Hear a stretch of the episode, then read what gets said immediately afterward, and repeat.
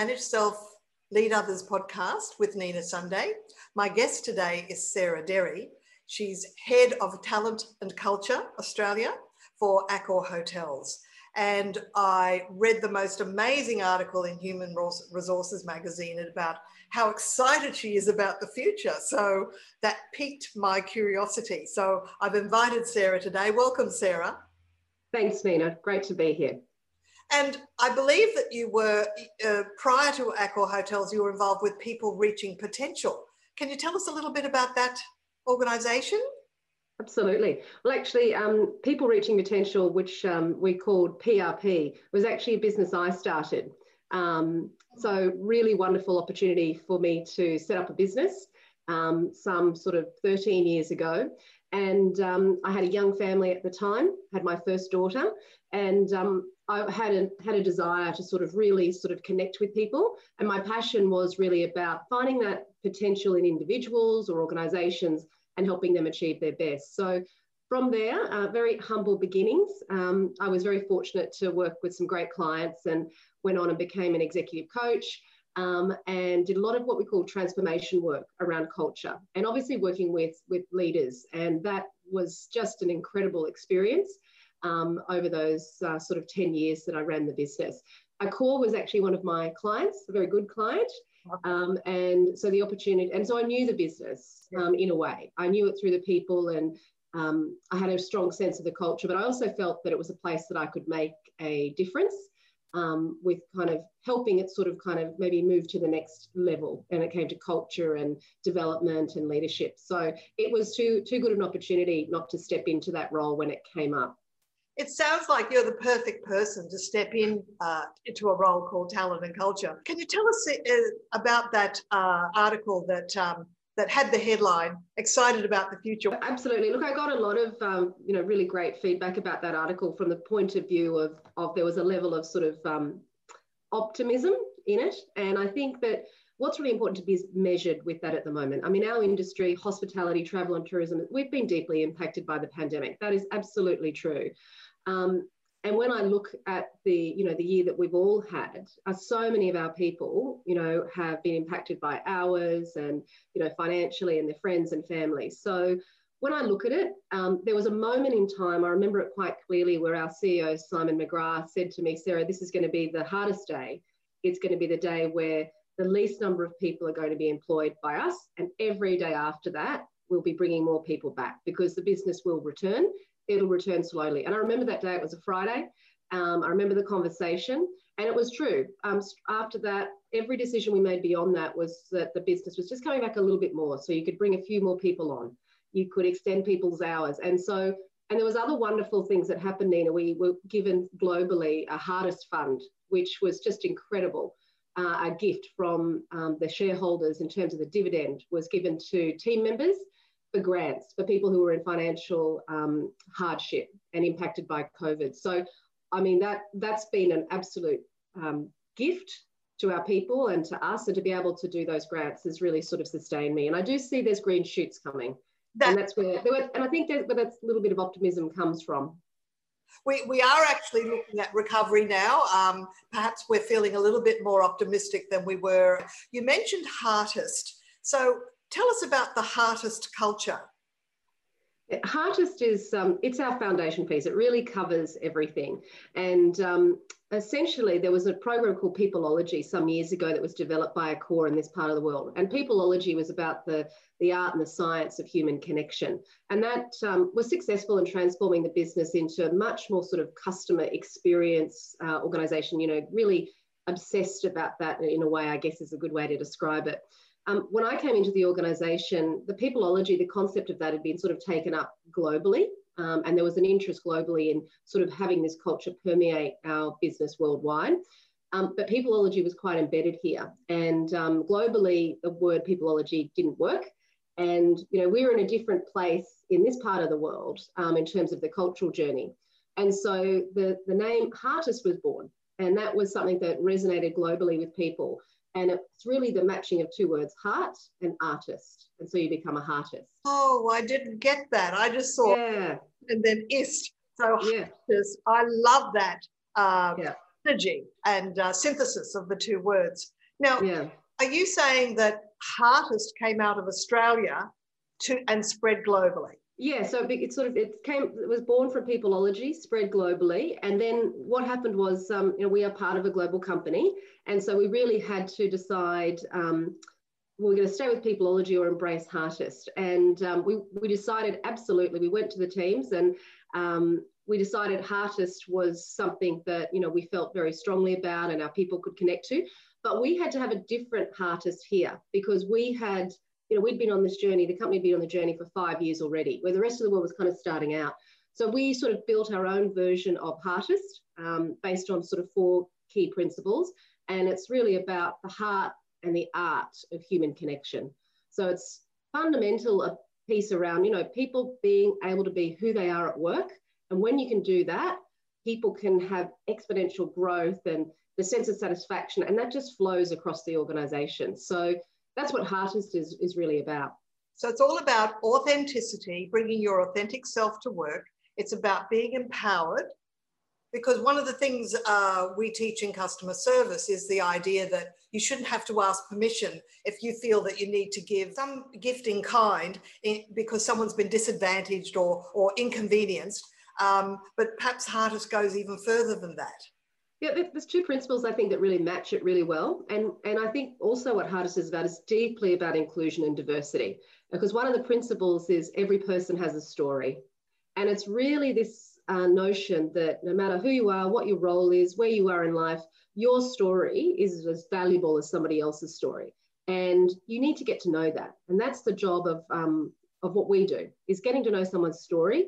You know, what motivates them you know what you know maybe saddens them what um, matters to them in that moment. And the other principle is that people hate to be wrong. So it's it's a principle of you know that there's that adage of um, you know old adage in customer services that the customer's always right. I think if you flip that we say you know people just hate to be wrong. I hate to be wrong. You probably hate to be wrong nina. But at the end of the day um, we know that. We've got to accept it. And then how do you sort of come together and, and give someone an amazing experience even when they feel that they have been wronged in some way. Absolutely. In fact, uh, it's about saving face, and some cultures put great store in saving face, but we all want to save face, so we don't want to be shown to be wrong. In fact, it's uh, one of the skills in customer service is how to say no without using the no word. Now, when you say knowing people's story, you're not talking just about customers or, or, or guests at the hotels, are you? You're talking about knowing the managers knowing the story of the people they, they their team members. Is that right? Absolutely, absolutely. Um, the Heartist um, that we've developed is um, if, we have a beautiful book um, about the Heartist journey, and it's actually a, a two-sided book. So one story is around the customer and the guest, and then if you flip the book, the other side is about the team member, and they meet in the middle because that's sort of how we, you know, it's sort of the the actual physical representation of what happens in hotels and experiences and it's so important and, everyone should you know it's taking a moment to ask someone that question um, to learn a little bit more about somebody else. Um, that's what it means to be a heartist. Sometimes it's the small things. It's not always the big gestures that really matter. One of the uh, good behaviors of the manager is the ability to have one-on-ones with the people in their teams their supporters. So have you got a policy on uh, how often a manager should be having a one-on-one as opposed to a team meeting, group meeting? Yeah, well, most people who um, who listening to this who know me will know that uh, I'm not a great one for policies and rules, uh, Nina, because I think that you've got to set good principles, philosophy, you know, some guidelines for people, and I think if you get the culture right, people will just innately do those things. So no, we don't have a policy around that, but what we do ask is that you know your people and you have time for your people. And um, the other wonderful thing about, I remember when I started in the organization, when you have your own businesses, you know, Nina, you know, it's go, go, go. When, you know, time, you know, you're focused on that dearly because, it, you know, getting to the next appointment or meeting another client. And so sometimes you can be quite um, rushed in in the way that you operate. And um, when I started in this business, I would walk into a meeting and I'd be like, right, great, let's go run through the agenda. Okay, what are we here to meet about? And then I'd sort of go on to the next thing. And I pretty soon worked out that that's not the culture of the organization. It was, great, Sarah, but how was your weekend? How are the girls? And I'd be like, okay. And so then, you know, within a very short period of time, So it is that culture of taking time to get to know somebody. So we never start a meeting really without having an, an initial conversation about how you are, the family, those sorts of things. How do you find out when you are recruiting people that they're going to be a good culture fit? Because they have to be open to that sort of emotional bank account, investing time to get to know people. What if they're just go, go, go people? Yeah. well, I'm a, I'm a go, go, go person. yeah, I'm a go, go, go person. So, but I think you can still take the time. And I think it's that it's that mind shift around um, that actually it's about creating the connection that will make the next conversation easier and and it is that investment piece that you talk about but in terms of recruiting um, because the culture is so embedded in our organization with our leaders they have they lead the culture it's not led from my office or the ceo's office you know we're responsible for it but actually the leaders um, have to lead it in their business unit in their hotel in their department so I mean, they probably know more about Heartist than I do. Whenever we put a call out to the teams, like let's you know kind of do this around Heartist, The I know I don't put rules or guidelines around that because they always completely go beyond where I could have ever imagined. So that's how deeply embedded it is. So when they're recruiting, they're recruiting with that mindset. They know the four principles. We recruit around that.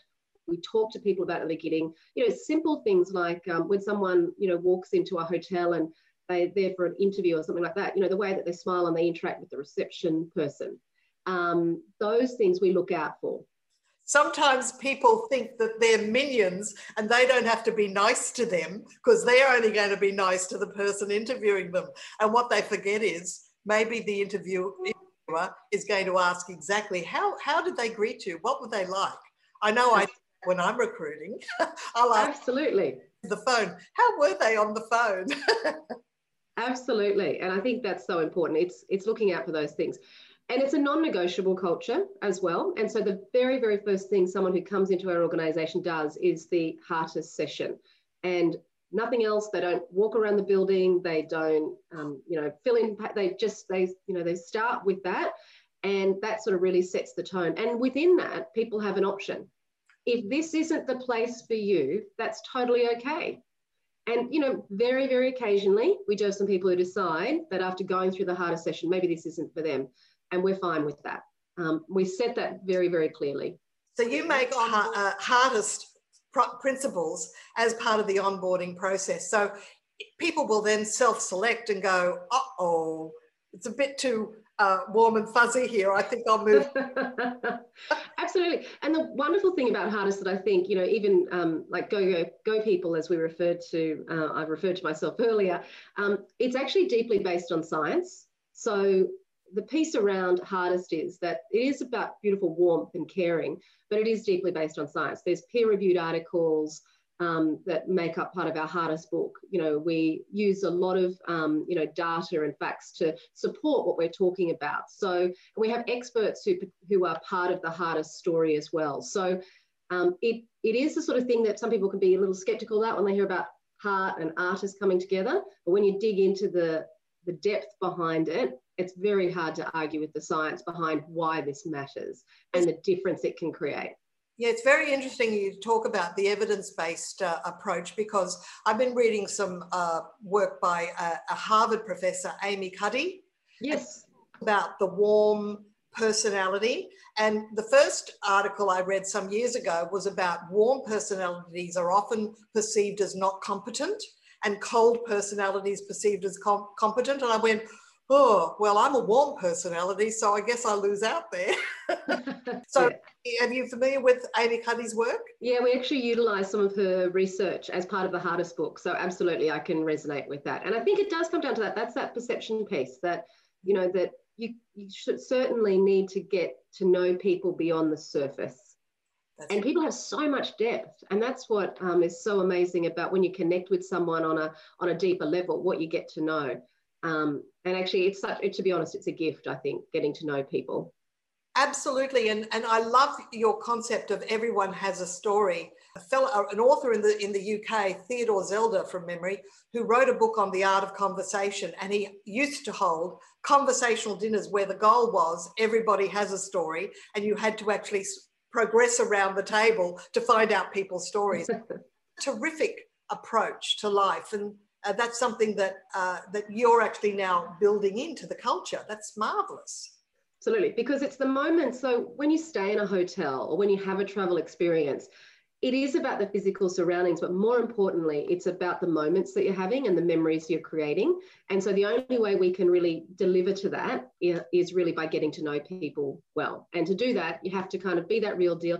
You've also got to know that people crave belonging. And I think that that's part of the Heartist culture as well. People want to be part of something, they want that shared experience. But what we're trying to do is um, the more that we can get to know our customers or our team members, the more that we can tailor the experiences. Um, and that's why they keep coming back. And that's why our team members hopefully stay. That's right. People at the front desk, are they encouraged to ask questions of the people that they're checking in so that it's not just uh, a ho hum, this is my job, but they're sort of uh, adding a little bit of their own personality and uh, humanity to the process. Absolutely. Yes, absolutely. And I think that's really important. That's why one of the principles is that, you know, about being the real deal, um, as we call it. It's about that genuine self that you're bringing. You have to, you know, you have to kind of show yourself to other people for them to be able to be open to you. But the, the most important thing, say, if you're in reception or concierge in those um, frontline roles and, and food and beverage is kind of not necessarily making um, snap judgments about people, but you do have to be kind of an observationist. You have to sort of know the person seems like they're in a hurry. They may just want to quickly get to their room. It's giving people the options. I know sometimes when I'm staying with my family, for example, in our wonderful hotels, I've got much more time for, for conversation and the kids and talking and my husband and so on. And other times I might actually be entering and I might have my AirPods in, you know, finishing a conference call and the team are wonderful and they know hand over the key um, you know, get me to my room quickly so I could finish that conference call, and then I can, you know, pop back later. And I think it's not just me, but that's, you know, that's what guests want. They want you, they want us to take notice of where they're at in that moment, what's important to them in that moment. So I actually think it's a very, it's such a critical job to be able to pick the moments with people and what they actually want. Because if you're in a hurry, you don't want a 20 minute conversation to be asked about how many newspapers you want. Absolutely. And in fact, I know that whenever I make a phone call, I often ask the question, is this a bad time to call? Because yes. that way you're being responsive to people, especially if you hear that, you know, they've answered it in a very impatient sort of way. So that's all part of emotional intelligence, isn't it? Absolutely. And I think that's that's so important. I mean, this is our business is people. You know, in terms of people who are coming through our hotels, you know, whether it's to have a business meeting, to have a wedding, celebrate a christening, a birthday, whatever it might be, and then this, and then behind the scenes of what the guest sees, all of that is happening for our people as well. So um, yeah, it's so important. I do the same thing, Nina. Actually, the first thing I do when I, I ring people on their mobile phone or the officers say, "Is this a good time to talk?" Um, I think it's just respectful and it's acknowledging um, that you know their time is valuable as well. Earlier, you said that there were four key principles, and I'm wondering if I could ask you what they are, please. Yeah. So um, the first one is around the real deal. So it's that genuine self. Um, people craving belonging. So the idea that we want to be part of something. Um, every person has a story. And um, obviously, you know, people hate to be wrong is the fourth. Um, one of the wonderful things we did when we moved from peopleology to Heartist was there were seven principles of peopleology. And it's a funny thing when we uh, went out and re um, you know, re-looked at the content and it's completely a, a, different program, but four of the principles have remained, but we've reinvented them we've gone deeper. What actually I felt was really important when I got the feedback and we did a co-design methodology around developing Heartist with some external consultants and experts. Our team were involved. Um, our CEO would even come down, you know, each page of the book I would show him, he'd write his comments on and and that. So it was really a wonderful process pulling it together and it, it involved um, so many parts of our business. Um, but what's yeah, it's what's really powerful about it is the simplicity. We were able to get to these four. But what's really important was these four principles, mm-hmm. but we had to go deeper into them, and that's what I believe is really the strength of Heartist now. Is we've really determined the four key things that are central to our culture, and we've gone incredibly deep on that. And so we we're able to go into you know the evidence and the science and, and the why so much more. Plus, I, I think peopleology was more focused. It wasn't as focused on the team um, it was assumed that it would kind of naturally flow to the team. But I think we had to make that more overt. And we really had to say very clearly to our team members, um, you know, there's two parts to this story of equal importance. So there's the guest and community and the partners, and then there's you. We're coming to the end of our time uh, together, Sarah and I, but are there any uh, behaviours you've observed that are no-nos? Managers de- have demonstrated that you've you've coached them to actually change their ways. What are some some poor behaviours that you think people should shift or, or change? Yeah, um, absolutely. I mean, I think the one that I I think about first and foremost, it probably relates to people craving belonging and being the real deal. Um, and that is really when you make snap judgments about people and when you're not inclusive. So, I, you know, there's that unconscious bias, I suppose, is what I'm talking about. I'm really passionate about that. And it can happen in recruitment, it can happen when people are being promoted, um, it can happen just in the day to day. And they're the behaviors that, you know, really have a zero tolerance for um, where it is either conscious or unconscious bias. And, um, and that can be because of that person's experiences. They may not realize that they're doing it, but I think it's our job to shine the light on that because we truly believe that every person has a story, um, that third principle, then there's no place for that in the organization. Um, and that's some of the hardest conversations, but the most important conversations. Have you got a favorite template when you are, as a manager, giving feedback one on one to someone? Yeah, I mean, I, am very similar to that. So it's sort of, you know, stating what, you know, you've observed, talking about what the impact and, and how that made someone feel or what the experience was, telling them, but very clearly saying, here's what I'd like to see. Yeah. And then offering, you know, what support or development can I use? So I'm quite um, clear. Um, and I think that's really important because for people to be able to improve and learn, myself included, you know, we need to be given very clearly the parameters around which where we have an opportunity to grow. And I think um, talking round and round something, people lose sight of that. So I, I keep it short, mm. Caring. I keep it central in my mind that this is about someone's growth and development. And to be quite frank, I will no doubt learn something myself through that process and even be reminded that for myself, this is as important uh, because uh, nobody's perfect. We all slip up from time to time. And it's sort of every time that happens, it's a mirror for ourselves as well. So I think that's important.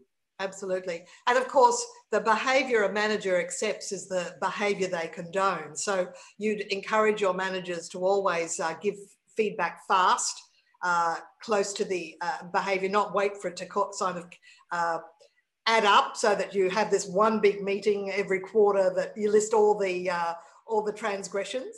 Yeah, I think I think what you've done is a disservice to the team member there if you haven't given the feedback close to when it's happened, because usually the person's unaware or they haven't understood the impact that that might have. And so actually letting them know then means that they can correct it uh, quickly. And so really there's almost, if you know, you do it well and you do it at the right time, then often you don't have to give that feedback again. So, um, you know, that's what's really important about the, the feedback piece, I think. And I think, you know, when you're going to have a very clear culture with very clear guidelines, that's an absolute must. And look, I'm a senior leader in the organization, um, obviously, um, you know, female as well. And I think it's really important that, um, you know, I know that I'm, whenever I'm speaking, I'm speaking for, you know, all our team members um, and also representing, you know, women as well. Um, and those sorts of elements are really important to be considered to consider. So you've got to have a strong voice. And as you said, I mean, you know, any standard that you walk past is the standard that you're accepting. Um, so it's really important. And, and I love the way our team will reach directly out to our CEO and give feedback, or myself and give feedback. That happens quite regularly. We don't have a ask Sarah or ask Simon inbox. They just know that they can do that. And so, um, and sometimes we don't get it right. And I think, okay, we just learned something through that ourselves. How do we get better? I think that's what I love about the company. It's that evolution piece. That's it's always possible to do more and um, to be more, is what we like to talk about. Well, Sarah, it's totally inspiring speaking with you. In fact, uh, I think many managers could probably take a, a, leaf out of your book. So uh, thanks for sharing your uh, your Heartist principles today. And uh, sounds like you've got an amazing culture there at Accor. So, what thousands of properties around the world? What are some of the brands of, of Accor? Yep, absolutely. Oh, we have some wonderful brands. We've got Sofitel, Raffles, Pullman, Mercure, Peppers, Mantra, Break Free, Ibis, um, Fairmont. Um, there's quite a large number, and some new ones coming into Australia. We just announced last week the Mondrian brand coming into Australia on the Gold Coast. Um, we've got our first Mövenpick opening in Hobart um, this year. Um, we've got wonderful sows coming to Australia. We've already got them in New Zealand. Um, so yeah, we've got we're very lucky to have a large number of brands, and I think that's what's wonderful about Accor too. It's got such great reach, um, and no matter what you're experiencing, um, you know, there's a place and somewhere you can stay in Accor for you and for the moment that you're having. Thanks so much for your time today, Sarah, and uh, really appreciate uh, your contribution. Thanks, Thanks, for-